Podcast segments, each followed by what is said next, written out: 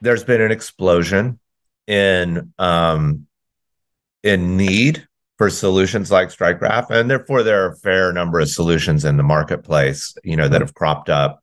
And really, if if you're mapping the marketplace, one of the things that I'll say is that you're going to see some solutions out there that are very much a security checklist.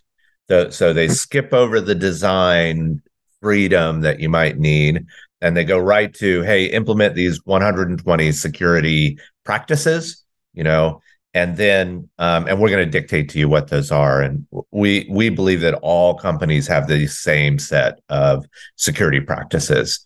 That works good for a very tiny organization that's just getting started maybe three to five people that are very early on. It, it could work for you but very quickly you find that there's complexity and nuance to your product and your customers and what they need and you need to take control of what that security practice is.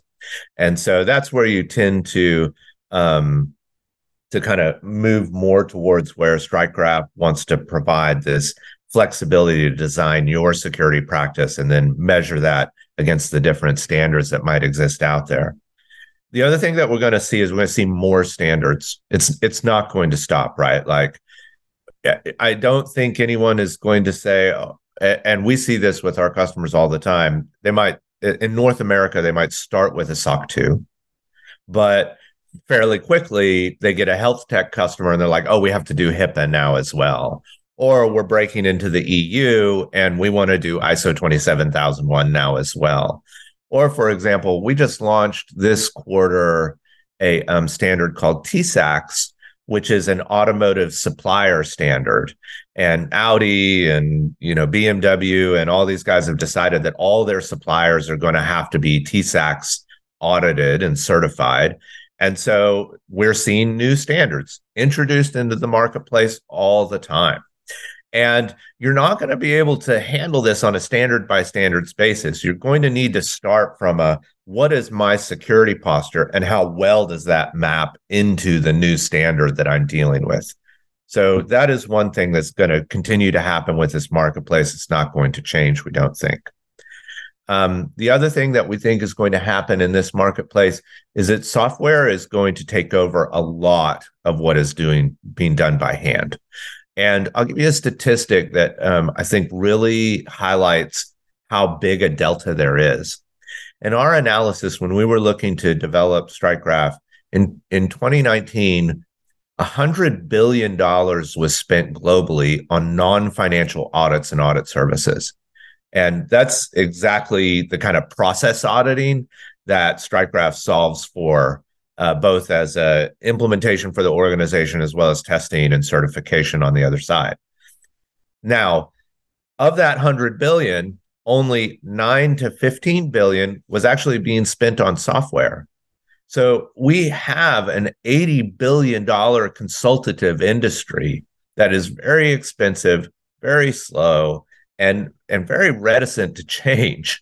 And software is going to eat into that rapidly. You know, we're going to see that happen. We've seen it with other industries where the spend is 50% or 75% on software and consulting is less and less. And in truth, we have less and less resources, human capital to put towards it. There's a cliff happening in the United States for certified public accountants, where we are not getting new certified public accountants into the industry. And we've seen audit firms double uh, or more their prices just because they can't hire the talent to go and service the customers that they have that want to do work. So software has got to eat into that space. And then the third thing is that um, I know that there's a lot of like um, chatter about AI lately. And I, I, think I've been through a couple cycles of this with AI and machine learning. You know, I did some back in 99, 2000. We did some in 2006. You know, we, mm-hmm. we had a company in uh, 2014 that was doing a lot of machine learning AI work that was a lot of fun. And um, I see the same thing. Like we're building more and more intelligent software. You know, for StrikeGraph, we're investing heavily in how AI does the testing on the security processes um, so that it, it can just be a more effectively delivered assessment at the end of the day. Um, and I think that there's a lot of opportunity for more intelligent machine learning tools and data driven tools, algorithmic tools uh, that are going to eat into what was happening with consultants. That's that's where we're going to see the traction. So more standards are coming. I'm sorry. Um, the auditor prices are going up. I'm sorry. Uh, and the software is coming along very quickly to help resolve some of those gaps. Yeah. Great. Yeah. I mean, really a lot to to unpick there.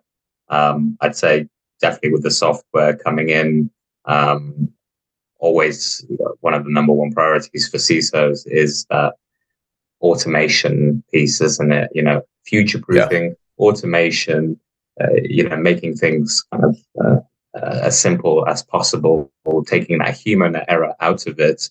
Um, it is definitely interesting to see, you know, the, the AI element developing as well. I mean, there's a big difference to maybe back in 2014 when it was machine learning, pattern recognition, things like that. But now it's it's definitely come on leaps and bounds to the extent where now they're saying, well, maybe we should pump the brakes on how good it's getting.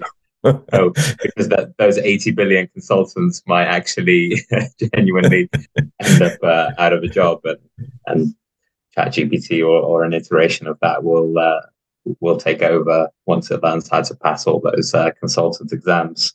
yeah. What we I think what we hope to see is that experts in the space get the tools they need to make better decision making you know mm-hmm. so certainly even in our testing and audit practice there is a human in the loop right like we have ISACA yes. credentialed CISAs reviewing all the results of the testing that comes out which you know that's the insurance of efficacy and whatever the yes. assessment requirements are we've got to meet that otherwise we can't validly deliver an audit or certification at the same time making them less error prone and more efficient is in everybody's best interest, including themselves. Yeah, so it's, it's almost a quality control step. Um, uh, you know, everyone's like, "Oh my god, you know, AI is going to replace all of our jobs," um, and it's not really that. The, the difference uh, or, or the differentiation is between, like, take law firms for example it'll be the law firms that are working in tandem with AI using that are going to stand out over the ones who aren't. Um, yeah. And that's going to be kind of the, the, new standard. So I imagine it'll probably be the same in uh, these other industries as well, uh, in security especially. Um, yeah, I I have an example I, I like for that one. The the the the longest history we've had with modeling and prediction is in weather and right. if you want to, if you want to see where I think all this AI work is going, brought you know across any industry, is that the place I look like to look is um, the role of the offshore navigator in sailboat racing. You know, mm-hmm. here is someone who has been dealing with models and predictions for a long time. They're not eliminated from the team. As a matter of fact, what they're dealing with is six or seven different modeling techniques inside the boat while it's actively trying to make decisions that they're trying to balance the inputs from these different models and predictions these ai tools together. The current mm-hmm. the wind you know what's what's happening halfway across the world and when they're going to be there what they're going to be dealing with.